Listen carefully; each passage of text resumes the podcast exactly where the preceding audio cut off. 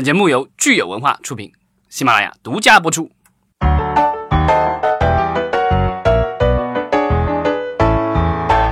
迎大家收听新一期的影视观察，我是老张。大家好，我是石溪。这段时间的话，如果就是大家熟悉电影行业的话，就知道有很多的电影界的同仁这段时间都不在北京，去哪儿呢？就去香港参加了这个香港电影节和以及香港电影市场。嗯，呃，但如果大家对这个比较陌生的话，可以听一下我们去年的这个，我忘了是哪一期了，到到时候咱们可以在那个底下说明一下。去年我记得我们是找了小杨跟我们来聊聊他去香港电影市场的情况。对，然后今年的话，就是我们呃重点聊一聊在这个期间发布的一些新片吧。对，有一些还是比较重要的片子都在这个电影市场上发布了。主要它是需要卖向，就是把这些片子销售到国际上，是吧？尤其对，因为东南亚。因为就嗯是香港的这个电影市场的话，它其实辐射了这个整个呃亚洲地区，尤其是东南亚地区，所以就有大量的啊、呃片商是过来去买片的。那所以就是呃，其实很多的这些电影的话，在这这个机会的话是去向外销售，另外的话也是做一些宣传。就是我们看到有大量的新片就已经拍好的，以及或者是将要拍的，然后现在发布出来这个消息就特别多。对，呃，我们首先来看一个最重磅的吧，就是吴京和成龙主演的《攀登者》。对，这个就是吴京，现在是无可置疑，基本上是中国的票房之王了。所以这一部电影大家也是万众瞩目哈，因为它也是可以算成是我们这个主旋律题材。对，而且就是它的档期很恐怖，又是春节档，吴京打算是连续霸占两年的春节档。然后这部电影它其实主要是呃回顾了1960年我国登山成员登山队的成员完成中国人首次登顶珠峰的这么一个故事。嗯呃，它的导演是李仁港。对，这个就是李仁港导演。如果大家熟悉他的话，就知道他在电影里最喜欢用的是一顶帽子，对吧？如果大家不知道那顶帽子什么样子的话，就在百度百百度里搜索一下李仁港帽子，你就知道了。帽子导演的称号是怎么来的啊？当然那些都是因为是古装了，这一部看起来应该是现代题材的啊，也也不算呃，这也算现代，六十年代就有有有一点年代感，但是还是是呃现代的一个戏。那我估计这个帽子可能不大会出现了。嗯，其实我还挺好奇，说这样一部电影最后如何是呃落到了李仁港导演的头上哈。我我估计可能今年陆陆续续的关于这部片子的一些台前幕后的是呃消信息会更多的浮出水面，到时候我们再跟进这个片子的一些信息吧。嗯，这个片子应该是现在按照他们发布的消息，应该是可能还在拍摄制作当中。是，但是应该也很快了，应该因为二零二零年春节档上都不到一年了，对，十几十个月左右。是。然后接下来我们还有什么片子？就是香港电影市场，它这边的话，就是还有电影节了。电影节的那个开幕影片，其实是芬兰导演 Han Rennie Holland 的一部新片，叫《沉默的证人》，是一个感觉是一个警匪动作片吧。然后主演有张家辉、有杨紫、有任贤齐。万达和环亚投资制作的，是对，算是一个中港合拍片。然后 Rennie Holland 的话，就是大家如果之前有听我们的节目的话，大概知道这是一个芬兰导演。然后他原来是混好莱坞的，然后自从和成龙大哥混上了以后，然后在国内拍摄了呃那个是叫什么绝命逃亡《绝命逃亡》对，然后之后又拍摄为那个阿里拍摄了《古剑奇谭》的大电影版。然后这是他在中国的第三部新片《沉默的证人》。啊，嗯然后之后的话，他应该还有一部，还有一部是跟那个，如果没记错，是跟公安部还是什么的合作的一部，在海外的那个《索马里行动》，对吧？好像那那个那个我不知道拍了没有拍。然后另外，他其实最近还有一部新片在中东在拍，然后是那个呃零零七皮尔斯布鲁斯南和那个泰国的那个演员 Mike 一起主演的。嗯，对，所以他现在其实就是说，我觉得他好像基本上就是说，呃，脱离了好莱坞系统，但是就是说，除了拍华语片以外，似乎也拍英文片。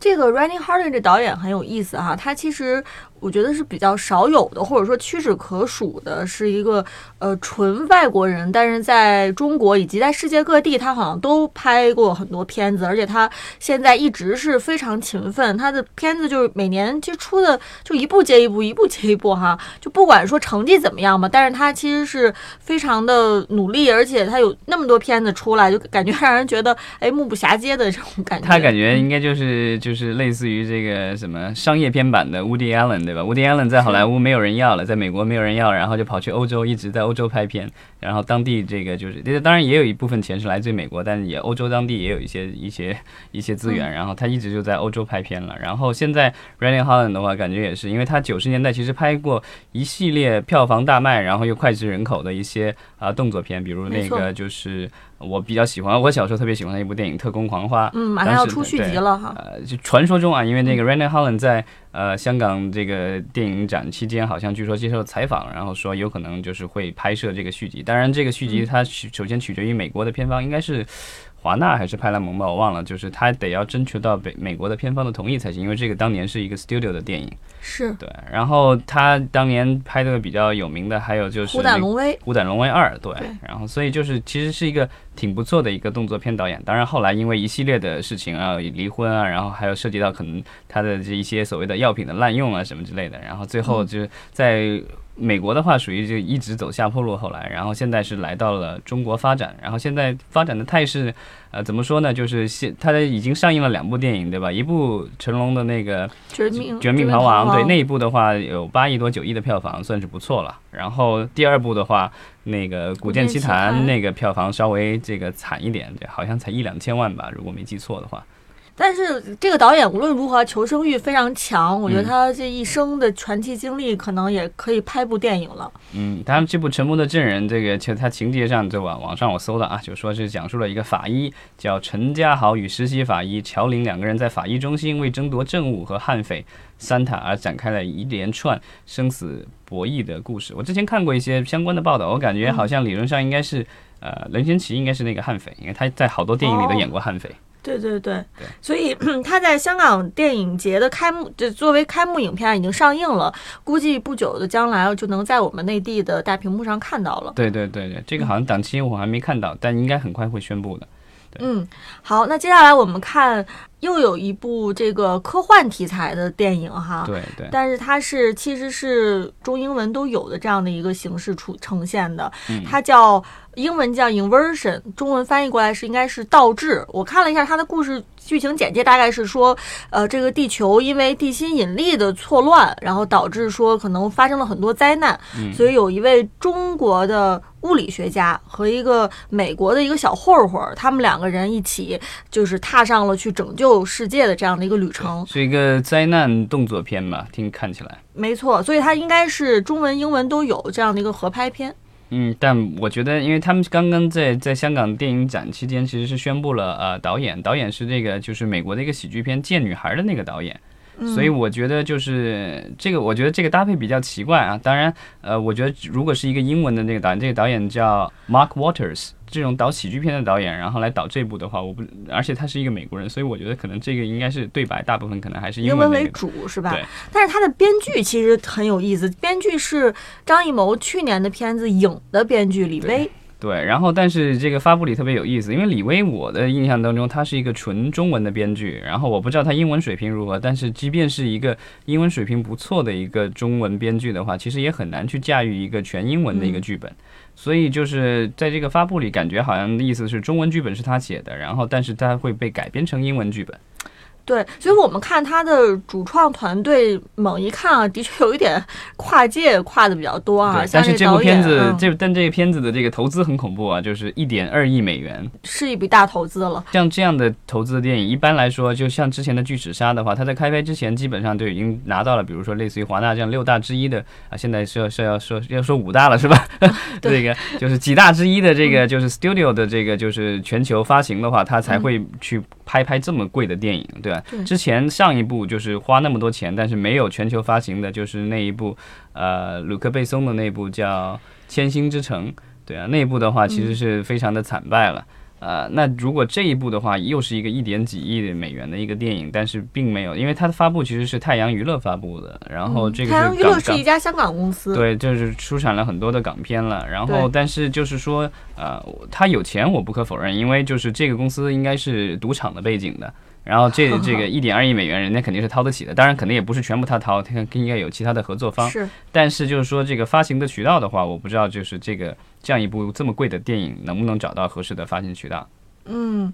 然后接下来我们看还有一部也是由海外的公司操操呃主控的这样一部呃中文项目哈，对也是稍微看上去也 稍微有一点这个乱炖的感觉。对，接下来我们其实嗯就是两个就是剧的发布，对，对，这个是呃由幻想电视公司叫 Imagine Television，他们在开发的一部叫《大脑入侵》的中文剧。Imagine 这个公司的话，如果大家不是很熟悉的话，就是它的呃创创始人是两个人，一个是 Ron Howard，一个是 Brian Grazer。然后 Ron Howard 的话，他既是导，他小的时候是童星，然后演过情景喜剧，后来做导演了，然后后来现在也做制片人。然后 Brian Grazer 是他的制片人的合作伙伴，两个人开这个 Imagine 这个公司。啊、如果大家看美剧的话，就是那个就是有一个发展受阻的那个电视剧，哦那个是他们对那个是他们做的。然后另外的话，Ron Howard 比较有名的，比如说他前几年这个雷神主演的《极速风流》是他导的，然后《阿波罗十三》是他导的。呃，达芬奇密码那一系列都是他导演的，就是也是在美国也算是比较知名的导演。然后他的这个公司的话，其实也是每年都有呃挺多的高质量的这个影视剧诞生。然后这个公司的话，我觉得他们之所以愿意做一部这样的中文的剧集，其实可能跟他与国内的资本的关系有关啊、因为这个之前他们其实已经宣布过拿到了国内的华人影视基金的这个投资 CMC 的投资，所以这个我觉得也许是他们。呃，拿了投资以后，可能是需要在国内有一定的作为，因为毕竟是就是，如果是美剧的话和或者是美国的电影的话，进入国内都有配额的这个限制，还有各种的东西。然后如果要做剧的话，其实一个中文剧在国内受欢迎的这个可能性和程度可能会要更广泛一些。没错，其实我也是非常的好奇哈，就是这样一部由基本上是外国人把控的，但是最后又是中文剧，它最后出现呈现出来的会是一个什么样的结果哈？嗯然后我们看到说，它因为它是中文剧，所以它目前的这个编剧其实是法医秦明的编剧杨哲，所以我们看出这个搭配也是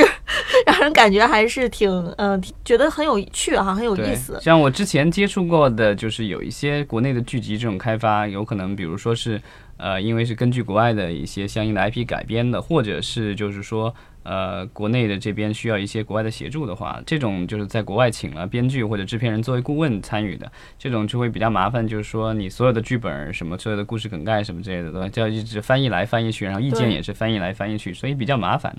对，所以我们又看到说，不管是刚才我们说的这个 inv 呃 inversion 倒置哈，还是这一部大脑入侵，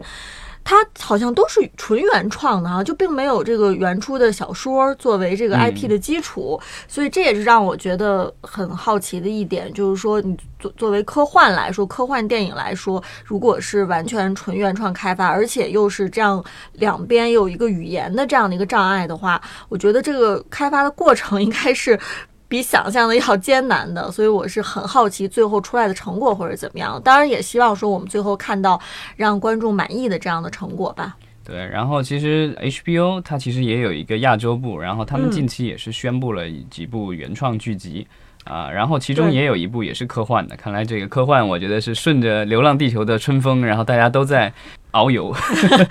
乘风而起。对，我们看这一部，呃，HBO 亚洲他们宣布的这一部科幻，呃，也是有大咖把控的哈，是咱们这个郑宝瑞。导演他作为监监制，对他在这之前那个《大闹天宫》的导演，对，他在这一部 HBO Asia 的科幻剧《猎猎梦特工》里，郑宝瑞是作为监制，主演有徐若瑄、王耀庆和王石贤。对，就是基本上是台湾演员，这部应该也是在台湾拍。嗯，其实 HBO 亚洲他们这次在电影节上的宣布的这个几部原创剧和电影的项目，让我觉得还是挺惊喜的，因为之前好像很少关注 HBO 亚洲做的这个中文类的原创的剧集对，因为这个之前我看过 HBO 亚洲的一些节目，他们嗯其实有有拍摄一些就是在亚洲原创的，之前应该是在呃东南亚那边拍过一些恐怖类的，然后跟香港和台湾这边其实都有合作，呃，当然跟大陆这边其实也有合作，但大陆的合作主要是在电影上，他们其实有拍一系列的电视电影，那个广东石虎的那种，就是什哦么。黄飞鸿啊，方世玉这些，就所谓的嗯。石虎系列，好像他们一直在拍摄这个，那个是跟 CCTV 六的一个合作，啊、嗯，就是中呃那个电影频道。啊，所以那个的渠道的话，基本上国内是电影频道上，国外的话是 HBO 上的。HBO 的话，它亚洲肯定会上，但是它可能好像其中的有一些在亚洲原创的节目，后来在美国的 HBO 也有播放过，这个也算是一种文化的出海吧。嗯，而且我们看到特别有意思的一点是，刚刚其实上线了一部叫《我们与恶的距离》的台湾呃电视剧，它其实是由 HBO 出品的，HBO 亚洲出品的，然后在 HBO 亚洲上面播，而且是我看这个豆瓣评分也是非常高哈，然后我们有一些影视的评论也给出了非常好的评价。对，这个它在台湾好像是当地的电视台播吧，然后那个在其他地区国际上是 HBO 亚洲，然后再播啊。这个但是呃，进入中国的话，我不知道他们是不是因为 HBO 的话是跟腾讯视频是有一个独家的一个合作关系，所以《权力的游戏》啊什么之类的，对吧？都在上面对吧？大家如果听我们的节目的话，就知道《权力游戏》很快要上了，所以呢，大家赶紧准备好，搬好小板凳。你倒没说买腾讯会员呢。对，咱们咱们说回到就是像这个《我们与恶的这个距离》哈，就是有其实我觉得像我们普通的观众来说，可能一般也会不太会关注说，哎，HBO 亚洲上面有哪些中文剧。但是如果说有这么一一部爆款出来的话，如果就比如说我们很多影评都在写这样的一部就是非常牛逼的台湾的电视剧，那有可能会让大家哎慢慢在关心说，哎，HBO 亚洲也会出品，也有这样出品的亚洲的剧，然后华语的剧，可能也会推动以后 HBO 和中国的那影视公司的一个合作吧。嗯，对，但是他我感觉好像他的这些剧，他还是沿用了美剧的那制作模式，就是说都比较短，嗯，几集或者十来集。是，就是限定剧的感觉。对对对，迷你剧的这个感觉。然后我觉得这个其实，呃，要做精品剧的话，这种其实是有必要的。但是呃，最近好像至少华语的，就是咱们就是华语圈的这些电视剧的话，这样做的非常少。之前好像呃刘德华他们做了那部那个叫《东方华尔街》，对，然后那部就是五集六集，但是好像也没有太多反响。对，前期宣传好像就说的就都都是电影咖，然后电影的质感什么之类，但最后的话好像也有。有点就是写有点像烂尾的感觉，没错。然后呃，我觉得既然我们说的是香港电影市场哈，咱们还是在。呃，重点的说一些香港，呃，大家非常耳熟能详的香港影人，他们都在忙些什么？呃，这次其实发布了挺多重磅的电影的，然后呢，就是但是总而言之，言而总之，就是最重磅的就是古天乐大师 大师了啊！对，我现在只能管他叫大师了。没错，现在好像说要没有古天乐，香港电影市场感觉一下就会恨不得少了一半这个活跃度啊！对啊，就是看那个就是他们的发布的新片，然后一看啊，古天乐是主演啊，古天乐是主演。啊，古天乐是出品人啊，古天乐的公司天下一是出品公司，非常勤奋的。但我们第一部片子不说古天乐，我们说另外一位大导林超贤。嗯，对，林超贤的话，之前已经在国内就是属于声名鹊起啊，因为他的好几部主旋律呃红色动作片，然后都是卖的这个让我们非常之汗颜。就是说，我们的主旋律的这个电影居然要靠这个我们的呃香港导演来发扬光大。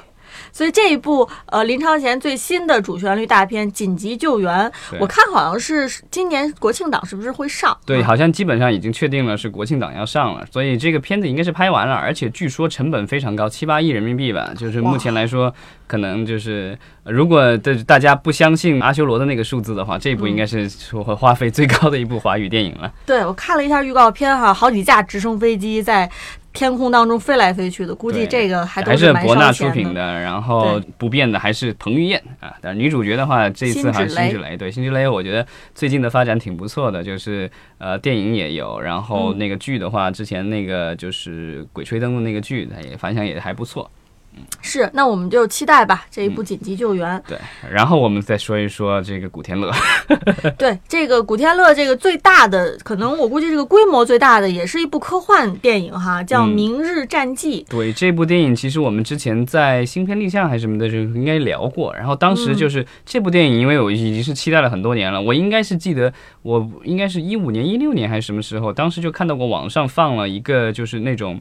呃，怎么说一种概念片？然后里面是古天乐穿着一身这种未来感的衣服，然后跟一群人坐在一个这个大型的飞行器上，然后下去打仗什么之类的。当时我就觉得这个是不是有人把那个一个美国片，然后把这个中国人的脸 P 上去的？啊，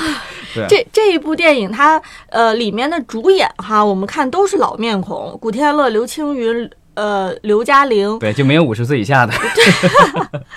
但是他的导演是一位新人导演吴炫辉，对。啊，就除了导演是新人以外，我们看他基本上就是估计呃平均年龄可能也就都是四十岁以上的演员哈。嗯嗯。呃，所以我我看了一下预告片，我觉得非常有意思的就是这样一部机甲的热血的科幻片，哎，里面居然这些演员还都是我们熟悉的老牌儿香港演员，我不我是个人觉得啊，画风的确是有点奇怪对。他们本来都是拍警匪片的，对吧？然后现在突然一下变成了这个机甲战士在大战这个机器人那种。没错，所以其实我觉得可以就着这个事儿，我们可以说说，其实像感觉就是整体上，现在香港电影好像它出现了一个断层，就是很少出现说让人耳目一新的年轻面孔。就是你不管看是警匪片儿还是以前的大片儿的续集，你看到主创这些的名字啊，永远都是你好像是已经听了十几年的这些人，甚至二十几年的这些人，你就会觉得 多多少少有一点就是，哎，那香港的新人演员们都去哪儿了？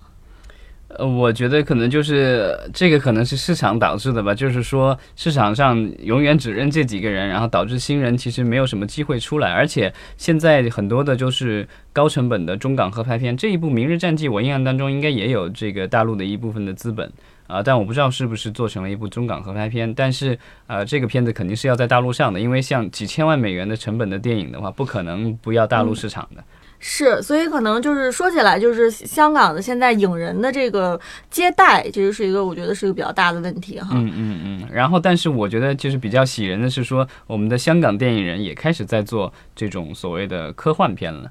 因为之前其实香港做过一些科幻片的尝试，但是其实之前的一些看起来都比较 low，因为当时这个香港的制作水准，然后以及投资水平都还达不到那个标准。但这一次的话，一下花好几千万美元，虽然相对于好莱坞的那个那些动不动上亿啊、上两亿美元的这个科幻片来说，这个是杯水车薪。但是我觉得在亚洲地区来说，这个也是屈指可数的，因为像《流浪地球》的话，也就其实也就是四千万美元，四千万到五千万美元左右的一个这样的投投资。那这一步的话，如果到三千五百万美元的话，已经很厉害了。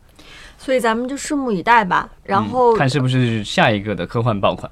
对，然后我们刚才因为说到了说这些呃香港老牌影人，我们看到说接下来我们说的这个几个项目，其实也都是大家耳熟能详的名字。嗯，你包括像这个《寻秦记》，它基本上也是原班人马全部回归。嗯，好像说除了这个江华不回来，然后就是大家如果就是小时候就是看电视的话呢，可能就可能看过这部 TVB 的这个经典电视剧了。对，然后还有这个王晶导演的《追龙二》是吧？《追龙》续集对，《贼王》，但这个就是他，我我觉得就是香港的这个电影特别有意思，就是说他的很多电影其实它的结尾，很多的电影拍到结尾的地方基本上没有留什么扣，就是很难去做续集。但是，一旦这个片子卖火了以后，那他们就还想用这个名字，所以他们拍出来的续集基本上是名字，然后后面加个点什么东西，之什么什么，嗯，但是基本上剧情上可能没有什么太大关系，但可能主题上有关，比如说都是讲黑帮的，或者都是讲警匪的，或者都是讲偷盗的或什么的，或者是之前的窃听风云都是讲窃听的，嗯对，反贪的。反贪风暴对之类的。就是说，这个题材和内容上有一定的接近，但是是就是说，呃，人物，而且有一些人物会重复出现，但是这些人物只是演员一样，但是名字啊什么的可能都变了，说，但他们管这个也是叫续集，所以这个我觉得就是跟我们呃通常意义上认为的这个续集可能稍微有点不一样吧。嗯，所以我觉得是属于精神层面上的续续续集。对，就包括还有他们这次发布的这个《扫毒二》，可能也是同样的情况。对，吧然后另外什么拆弹专专家二，对，啊因为其实有这些片子里面有些主角都已经在上一集挂了，但是这一集还得再出现，那说明只能是换一个身份，然后这整个故事是就是重写重写了。但是叶问，叶问四嗯，对啊，叶问这个 叶问一直没死啊，应该就是还是叶问的故，事。而且我看了那个预告片，然后非常热血，然后啊，甄子嗯丹甄大哥已经就是从呃刚开始的时候，我你就想他一路走过来，第一集他是跟日本鬼子在军营里打，然嗯后第二集跑到香港，然后跟洋人打啊，第三集那个跟泰森打。就是第第四集，第四集，第四集外星人打不是啊，第四集没有，那没有没有外星人。第四集他已经跑到美军基地跟美军打了，哦，对啊，就是厉那个害厉害。对啊，这个就是基本上这，而且这个预告片里看英文的那个名字，他就写的是 finale，就是应该是这个叶问系列的最后一部了，号称是啊。当然，他还有这个张天志传》之前上映过了，这个时候一个外传，然后但是不是很成功。但是就是说叶问这个 IP 可能他们还会继续沿用。你像那个，就我觉得就香港的续集就特别有意思，对吧？有一部电影叫《叶问之叶问外传之张天志》，然后里面叶问不是主角。嗯，这跟这个黄飞鸿也差不多，黄飞鸿也是围绕黄飞鸿这个又拍出很多啊，对，七就衍七八八生的衍生的东西 spin 嘛 off 这个衍生的出来的。没错，然后我们其实说了这么多老牌儿的香港的影人，那不能忘了周润发吧？周润发，我觉得这个是标志性人物。周润发有一部新片，而且这部新片是我们之前在说这个新片立项的时候还说过的啊，当时不知道是发哥主演的，就是《嗯骄阳岁月》。周润发挺了不起的一个地方，就是在于其实他最早出道他 TVB 的嘛，然后演了很多武侠剧什么之类的。但是后来他跟那个许鞍华导演合作过，拍了一系列的文艺片，拍过什么《秋天的童话》这种爱情片，然后甚至还拍过那种就是呃关注这个就是精神失常人士的那个电影，我忘了他演是演疯子什么之类的，就是各种。嗯然后喜剧他也演了很多，什么《长短脚之恋》什么之类的，就是然后这种黑帮片他当然拍的更多了。他是一个特别全能的一个这个香港演员，我这对对多少年难得一遇了。然后他现在等于是回归又演了一部，就因为这个看起来不像是那种大投入的，因为之前他演的这个什么无双啊什么之类的，其实都是还是有一些大场面，然后对，呃商业性比较强的。但这一部的话，感觉是一个呃比较温情的一个，就是讲讲讲亲情的一个电影。嗯哼，所以这是活到老演到老哈，这是我们所有香港影人的一个特质。呃，在我们这一期结束之前呢，我还想提最后一部电影，然后这个也是跟古天乐有关，就是这个让很多的港漫的呃以及老港片的这个就是。呃，粉丝非兴奋不已的一部电影，对，就是《风云》啊。然后这一部的话，就是也是做了发布，然后也是古天乐的公司天下一要制作的。然后古天乐不知道会不会出演啊，这个我还不是很确定。当然，当年的那个就是，尤其第一集的《风云》的电影，当时就是我觉得是大热，因为这是好像是第一次，呃，香港一部香港电影，然后运用了大量的炫酷的电脑特技，然后展现了这个所谓的魔幻片的这种魔幻，怎么说？这应该是魔幻动作武打片，对吧？嗯，步惊云还有那个那个 叶枫的这两个人，对吧？那个这长发造型，我当时也是让大家眼前一亮啊。但这个是郑伊健和郭富城的两位这个。亲情演出了，然后后来当然也出过一次续集，两千零几年我忘了，但是那个续集的那个反响就不是那么好了啊。这一次的话，好像是找来了呃，就是漫画的原著作者马荣成，然后他来做导演啊。当然他因为是漫画作者，然后也是第一次导，所以好像也给他配了一些这个其他的导演。当然，这个就是我觉得我是很期待这样的一部电影的。是，所以同时我也希望说，占了这个香港电影半壁江山的古大大能够就是多提拔新人。咱们这个《风云》，既然导演都已经是漫画导呃漫画出身的了，看看演员能不能找一些新鲜的面孔。对，别别让小鲜肉只诞生于大陆，对吧？就是的，然后在最后呢，我们其实可以说一下在，呃香港电影市场上还发布了一个跟合拍相关的这样的一个消消息哈，它是跟中泰合拍相关的。对，这个我觉得就是我觉得是我比较诧异的，因为就是呃之前咱们的这个，因为其实从历年的统计来说，我们国家合拍的话，呃主要是呃中港合拍，因为这个就是题材上，然后资金上比较，而且因为跟香港之间有那个 CIPA，就是呃相相应的这个就是一些呃国家的鼓励政策，所以就是这些这一类的合拍片是比较多的。那现在像比如说中美啊，然后就还有其他的中英什么之类的这种合拍片都比较少。啊，然后这个这一次的话，就是在香港期间，应该是呃保利电影投资公司，还有和这个有个泰国的叫 TW Capital 的公司，另外还有一个是我不知道它中文名叫什么，叫泰奇海南文化什么